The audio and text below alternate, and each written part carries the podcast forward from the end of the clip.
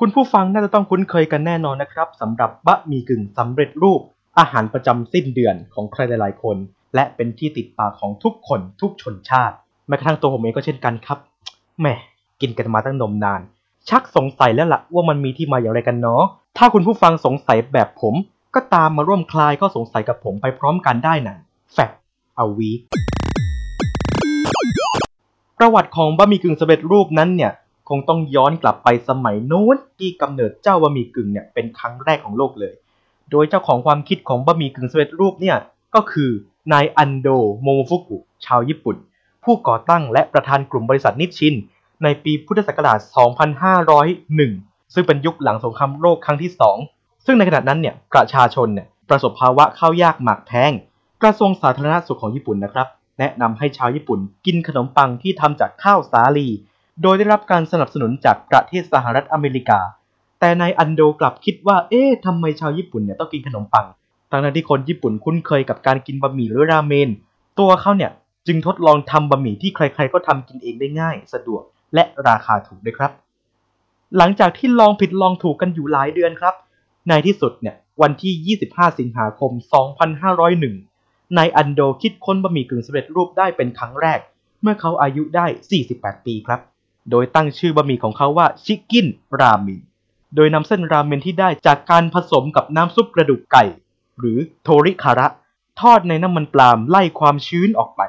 เพื่อให้สามารถเก็บไว้ได้ยาวนาน แค่เติมน้ำร้อน เส้นก็จะคืนสภาพดังเดิม และกินได้ทันทีโดยที่ไม่ต้องปรุงอะไรเพิ่ม ซึ่งเจ้าชิคกินราเมนเนี่ยยังเป็นรสชาติที่ขายดี และครองใจผู้บริโภคมาจนถึงปัจจุบัน ต่อมาปี 2507 นายอันโดก่อตั้งสมาคมอุตสาหกรรมอาหารสำเร็จรูป และเป็นประธานสมาคมผู้ผลิตราเมนนานาชาติ และก่อตั้งพิพิธภัณฑ์ราเมนสำเร็จรูปโมโมฟุกุอันโด กิจการบะหมี่กึ่งสำเร็จรูปได้รับการตอบรับที่ดีมาก จนกระทั่งปี 2514 นายอันโดในวัย 61 ปี ขยายกลุ่มผู้บริโภคไปยังต่างประเทศ โดยพุ่งเป้าไปที่ประเทศสหรัฐอเมริกาเป็นหลักครับ และสังเกตได้ว่าชาวอเมริกันมักจะหักบะหมี่ออกเป็นสองท่อน แล้วใส่ในถ้วยก่อนจะเติมน้ำร้อนตามลงไป และใช้ซ่อมแทนตะเกียบทำให้เขาเนี่ยเกิดปิ๊งไอเดียขึ้นมา ผลิตบะหมี่ในชาม โดยใช้ถ้วยโฟมบรรจุบะหมี่ออกวางขาย หลังจากนั้นเนี่ยจึงเปลี่ยนรูปแบบมาเป็นบะหมี่ถ้วย หรือที่เรียกกันว่าคัพราเมนหรือคัพนูเดิลนั่นเองครับ ตามประวัติเนี่ยบอกว่าตอนแรกบะหมี่ถ้วยก็ยังไม่เป็นที่นิยมกันมากนักหรอก จนเมื่อเกิดเหตุการณ์การลักพาตัวประกัน โดยกลุ่มต่อต้านจักรวรรดิญี่ปุ่น ที่จังหวัดนากาโนโดยมีการถ่ายทอดสด ทางโทรทัศน์ตลอดเวลาต่อเนื่องเป็นระยะเวลายาวนานถึง 10 วัน เป็นเหตุการณ์ที่มีผู้ชมมากที่สุดในประวัติศาสตร์โทรทัศน์ญี่ปุ่นถึงร้อยละ 90 เลยทีเดียว ผู้ชมเห็นความเคลื่อนไหวครับ และความเป็นไปของเหตุการณ์นี้มาโดยตลอด และมีภาพของคนที่กำลังกินคัพนูดเดิลเนี่ยในสถานที่เกิดเหตุด้วย เพราะในช่วงนั้นอะอากาศหนาวมาก จึงกินข้าวในกล่องหรือเบนโตะไม่ได้เพราะมันแข็งจนกินไม่ได้นะฮะจากนั้นมาเนี่ยคนญี่ปุ่นจึงได้รู้จักคัพนูดเดิลในวงกว้างและ แพร่หลายไปทั่วโลกเลยครับ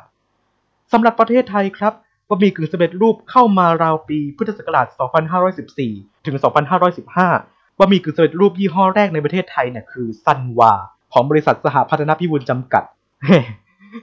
นึกว่าซันวาเป็นก๊อกน้ำหรือยังฮะ ไม่ใช่นะครับ ไม่ใช่ก๊อกน้ำนะครับ ไม่ใช่ก๊อกทองเหลือง เป็นบะหมี่กึ่งสำเร็จรูปยี่ห้อแรกนะครับผมของสหพัฒน์ที่มีต้นแบบมาจากบะหมี่ญี่ปุ่นที่ต้องต้มก่อนกิน ตามมาด้วยยำยำ ไวไวมาม่าในเวลาที่ใกล้เคียงกัน แต่คนไทยเนี่ยนิยมเรียกว่ามาม่าเพราะว่ามาม่านะครับเป็นยี่ห้อที่เรียกได้ว่านิยมกันเลยทีเดียวนะครับ และชื่อที่มันเรียกง่ายด้วยแหละเออจนทำให้ชื่อของมาม่าเนี่ยเป็นชื่อสามัญที่คนไทยในปัจจุบันใช้เรียกบะหมี่กึ่งสำเร็จรูปทุกยี่ห้อไปเสร็จแล้วครับ ก็ผ่านไปนะครับสำหรับส่วนของประวัติ เรามาดูเรื่องของโภชนาการของเจ้าบะหมี่กึ่งสำเร็จรูปกันเลยดีกว่าครับ ก็อย่างที่เรารู้กันนะฮะว่า บะหมี่กึ่งสำเร็จรูปเนี่ยทานมากไปมันก็ไม่ดีต่อร่างกายเราอยู่แล้ว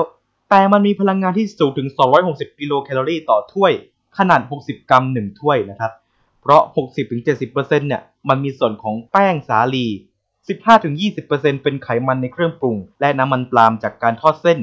และ 5-6%ครับจัดไปเน้นๆ กับเกลือและผงชูรสฮะก็เรียกได้ว่าอร่อยถึงใจไตถูกตัดกันเลยทีเดียว แต่มันก็พอมีวิธีอยู่บ้างนะฮะที่เราจะสามารถต้มมัน และกินมันได้อย่างรื่นรมย์และมีความสุขยิ่งกว่า นี่คือวิธีที่ผมได้มาจากหนังสือเมนูเด็กหอไม่ง้อโรงอาหารอันนี้ต้องขอบคุณด้วยนะครับ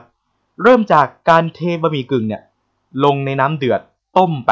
ต้มไปต้มให้เดือดเต็มที่ เมื่อบะหมี่สุกแล้วเนี่ยให้เทน้ำที่ต้มบะหมี่ทิ้ง เพื่อเป็นการเทแว็กซ์ผสมผงชูรสที่เป็นสารพิษทิ้ง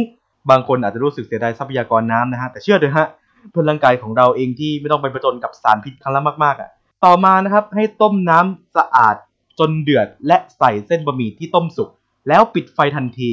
ใส่เครื่องปรุงในขณะที่น้ำยังร้อน เพื่อให้ผงชูรสในเครื่องปรุงเนี่ยจะได้ไม่กลายเป็นสารพิษ และถ้าเป็นบะหมี่ชนิดแห้ง ให้เทน้ำครั้งที่ 2 ออก แล้วก็ปรุงรสตามปกติแค่นี้เลย